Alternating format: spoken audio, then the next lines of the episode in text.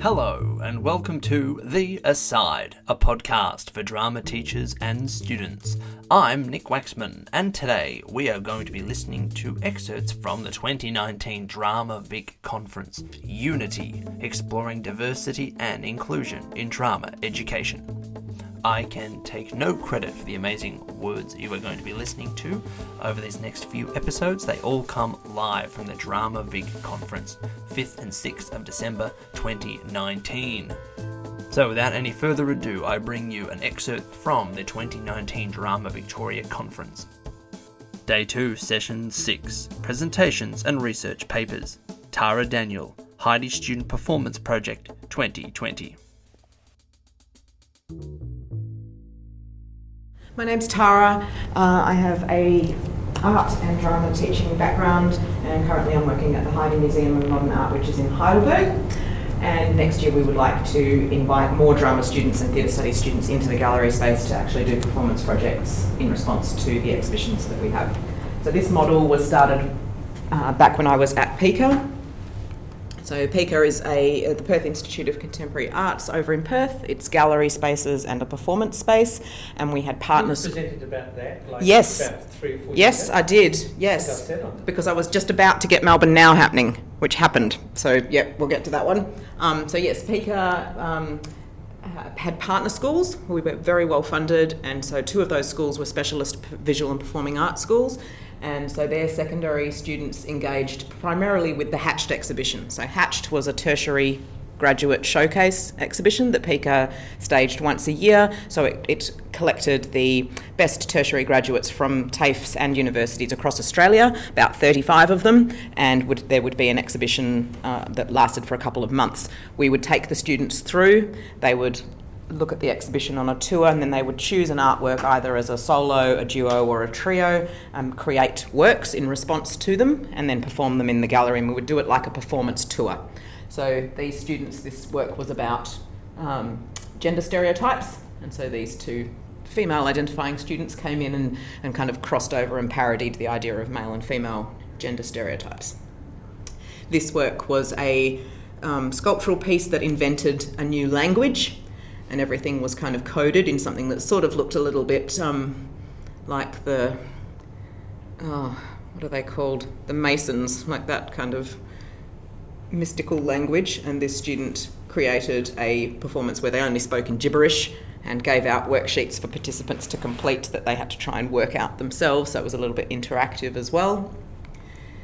This giant sculpture of a potato masher and um, and egg slice. The student crea- created her own monologue, dressed up as a piece of bacon, and, and made it quite. That's okay. Made it quite feminist, um, and was talking about being treated and viewed as a piece of meat.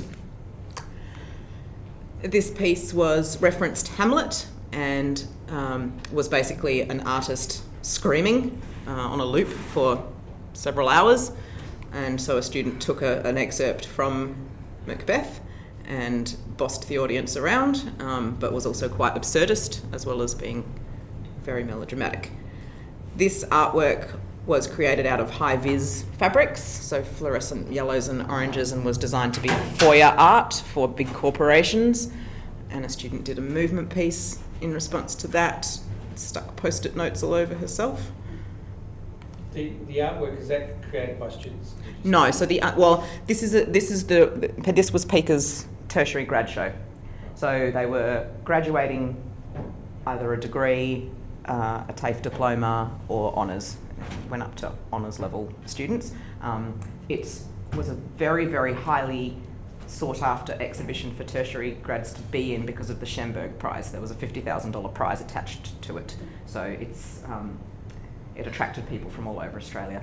How it landed in a Perth gallery, I'm still not sure because they still do it annually. Um, yeah, it's a, it's a it's a big show in terms of probably the biggest group show. A lot of selection. The, reason I chose it was because there was so much selection. There was so much diversity in the show for students to be able to spring off to make performances. It was the easiest one for us to kind of make a regular calendar occurrence.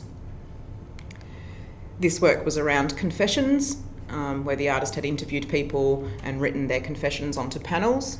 So the student that worked with this actually wrapped herself in fabric and invited audience to write confessions onto her. Um, and then there was an unwrapping. A lot of these students were in programs where they were either admitted as a visual arts specialist student or a music specialist student or a dance specialist student, but then they had to cross over and work across all of those subjects. So some of these pieces would probably land more in the performance art realm than in the strictly theatre realm. Um, but it yeah, depends on which class you're working with and what the outcomes you're trying to get out of them are as to how you would work with it. So when we did it, so this is where you ca- you catch up now. So this this last time I presented this, we were about to do this show. So I was at Melbourne Girls Grammar, and um, Melbourne Now was happening, and so I spoke to the education people there and said I'd like to do a project with a Year Ten class um, who are going to be going into VCE drama. They need to get this devising, um, the devising skills and the non-naturalistic skills. And we'd like to use Melbourne now again because it was a large group show, lots of choice. So we could go and look at all of the different pieces, and then they could make up their performances. So this performance, um, the artist had made all the sculptures behind. So Linda Marrinon was a Melbourne-based artist who worked mostly with sculpture and paint, and her works are considered to kind of linger romantically somewhere between past and present. So they have references to the Hellenic and Roman periods, but they were also quite contemporary. So these two students, uh, they, they chose one of the sculptures, which was called Twins with Skipping Rope, and then they really drew on the idea of the, the language associated with contemporary art analysis and made it quite. Um, quite critical and quite mocking of art speak. At one point, they sang some Miley Cyrus lyrics, but then changed up the lyrics uh, to to because because these students were both drama and art students. They really wanted to kind of um, make arts language comedic. This particular piece was um, a, an interactive installation. So the artist asked people to come in, collect a sticker of a bird, and add it to the flock. And so that flock of stickers grew as the exhibition went on, and it had an environmental message. So these two students created a movement piece, um, and it was uh, a lot of a lot to do with that idea of flocking or school of fish um, concepts. This was True Go Go Go which was um, a game and it was an entire floor of the bottom of the NGV. These students created a piece that was more like a children's television show and had lots of different characters. There's another, there is a performer down here as well who was a frog. This one was very light-hearted and comedic. The Tea Towel series referenced Australian cliches. So these students worked as a pair, and one interviewed the other, kind of like a David Attenborough special. Um, and so she was interviewing the, the, classic Australian, so they were able to play with um, with those kinds of stereotypes, also play with accent. And Georgie's was probably the closest to an actual mini solo in that she chose the Don't Worry piece and decided to to have a go at, at doing the solo task. So she played multiple characters. She referenced the idea of um, different people's attitudes to that phrase. So she she was at times a child who was on a on a boat trying to come to Australia as a refugee, and, and the mother saying, Don't worry, it's going to be fine. And this mother was trying to reassure, through to a very spoilt little child who was having a tantrum in a store because she couldn't get the red coat she wanted, and the mum saying, Don't worry, don't worry, it's, it's going to be okay. So she kind of had a, a spectrum of um, ideas around that phrase and what that would mean to different characters, and, and did, I think, the equivalent of, uh, of a solo in that she played multiple characters, very non naturalistic, used her um, the transformation of prop character object space all the way through it as a solo. Did you get time to rehearse in the space? No, no. NGV was challenging mm. in that respect. Yeah. So we went once and we had the tour and we went round and we talked about works and the kids chose what they liked. We then had to do everything back at school, and then it was it was really now you are in the gallery on the day. You'll get a little walkthrough before we do it, but that's it. So yes, that's very that hard. During school, gallery hours. No, we did this early. Right. So before they actually opened up, because that minimised security staffing issues. Um, and I think they were a little bit concerned about general public and what, how that would be in some of the spaces because some of the artworks they chose were in smaller galleries. This one was easy because it was in a really big gallery space with lots of space around it. So now I'm at the Heide, and the Heide has lots of different exhibition spaces. The Heide One Little House, um, the 1930s house, the 1960s house, and then the central gallery space. Now, my thinking, because of the project I did this year in Heide 1, is that the, the, the two houses are very tight um, and, and challenging. However, the central galleries, plenty of space, easy to work with. So I'm going to lean people towards central galleries projects, but that's not to say I don't want to hear from people who are interested in a couple of the shows that we have in Project Space and Heide 2 just because they're so great and if we can find ways of making them work then I would like to make them work. So earlier this year in the Heide One House, we had um, an exhibition of Mirka Mora's work. Uh, last year we had a Mirka Mora show in the Central Galleries, and then she passed away. And we did a crowdfunding campaign to buy a lot of her estate. Excuse me, and we raised the money, and so we decided to put on a show in Heide One called Mirka for Melbourne, which was a thank you to the people of Melbourne. Come see this show for free. This is all the, the things we acquired thanks to your generous donations.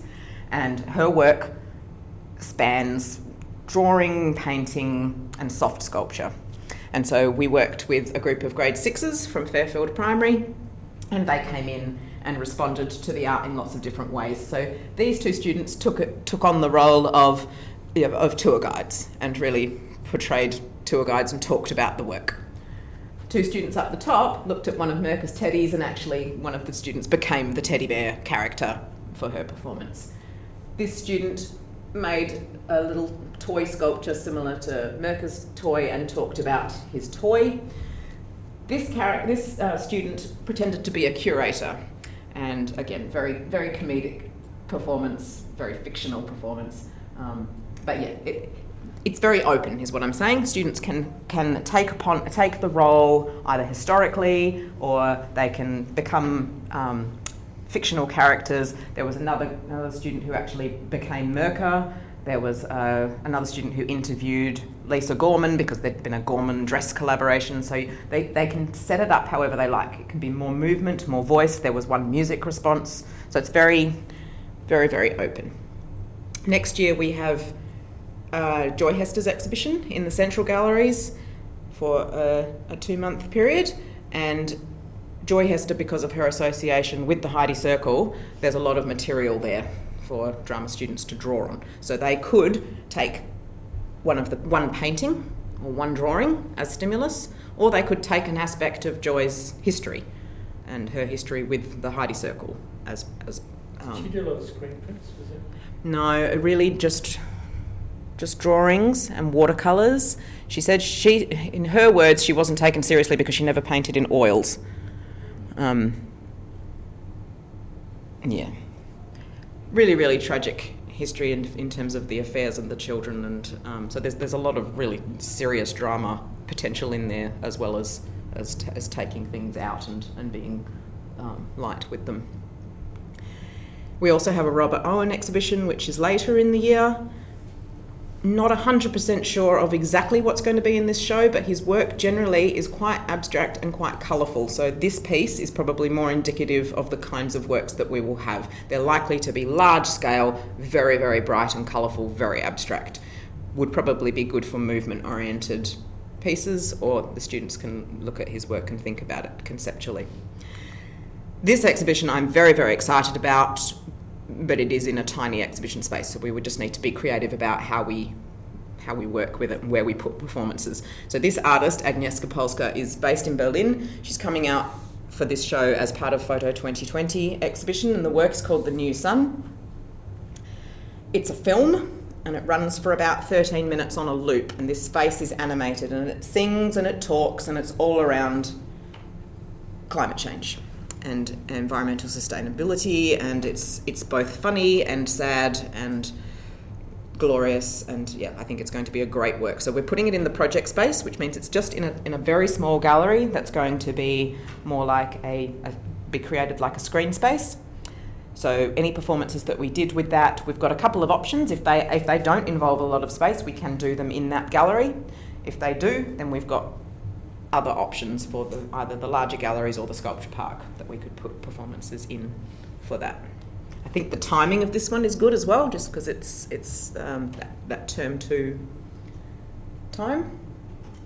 And then later in the year, in the Heide 2 house, we have Stanislava Pinchuk, who is also known as Miso, who some of the students may know. Um, she's known for her pinprick drawings. So she basically goes to sites that have experienced either war or other disaster. So she's mapped the topography of Fukushima. She's done, um, uh, I think she's even done Chernobyl.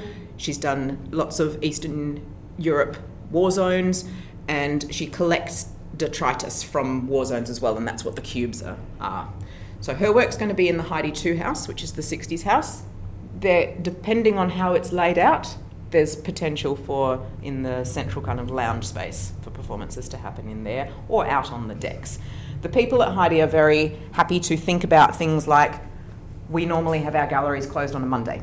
So there's the possibility of opening up on a Monday and it just being an education event with education audiences. They're also happy for it to happen during general public times. The Fairfield happened during uh, regular open times. So parents can come along, general public can come along. It really depends on how much you want that, that, um, that public aspect of it. Do you have any questions for me?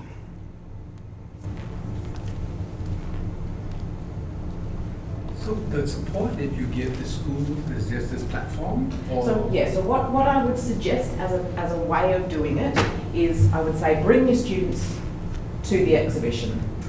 I, I don't, I mean you can start them, if you know you're going to do it, you can obviously start them on research and start them developing things prior, but they really do need to come to the exhibition in the first week or two of it being on so that they get a sense of the layout, they get a sense of the scale um, of the different works as well and um, can really plot through that.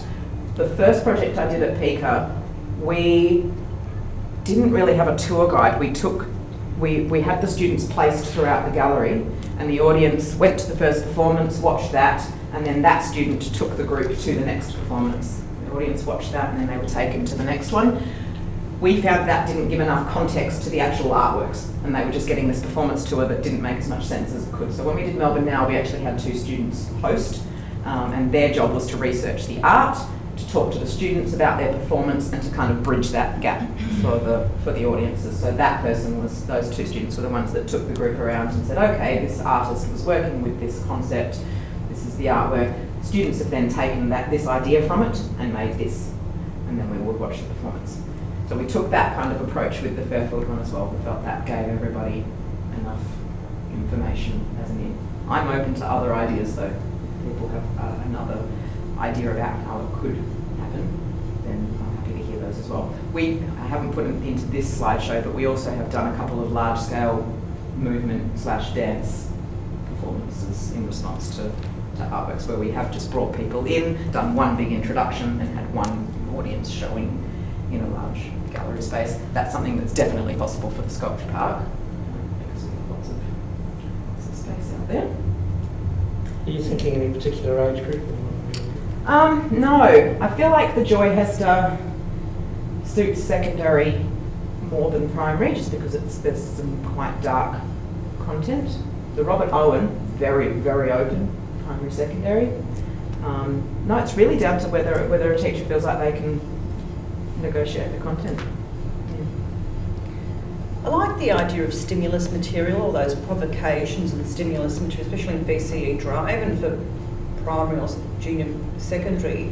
Is there a catalogue, or I mean, with students having to sometimes, or teachers providing the stimulus material, um, does Heide have a catalogue of their works or other galleries? We have an online digital catalogue of everything that's in our collection next year, I'm going to try and get our education resources up in a more timely fashion. I've been there since the start of this year, and often with the, especially with the contemporary artists, you don't really know what they're going to put in the show until the show happens. Whereas these exhibitions I've chosen for the reason that the works exist already, we know what's coming. Um, I, I can get a little bit ahead on them because I know what it is, and try and have the education resource ready to go when the exhibition opens.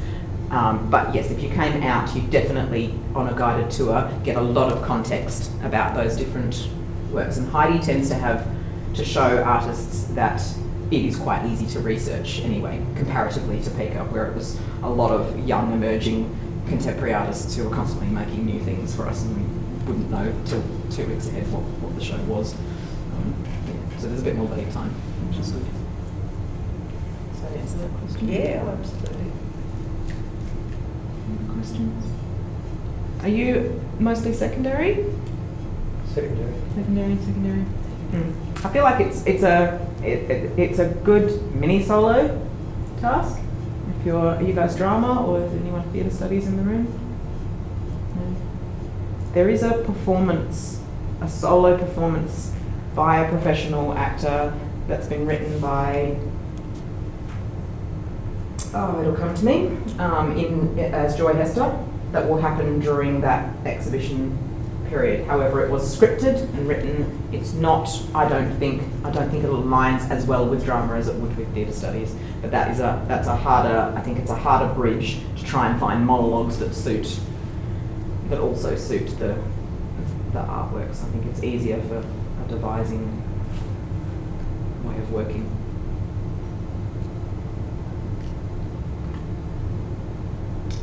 Any questions? Thank you. That's me, I think.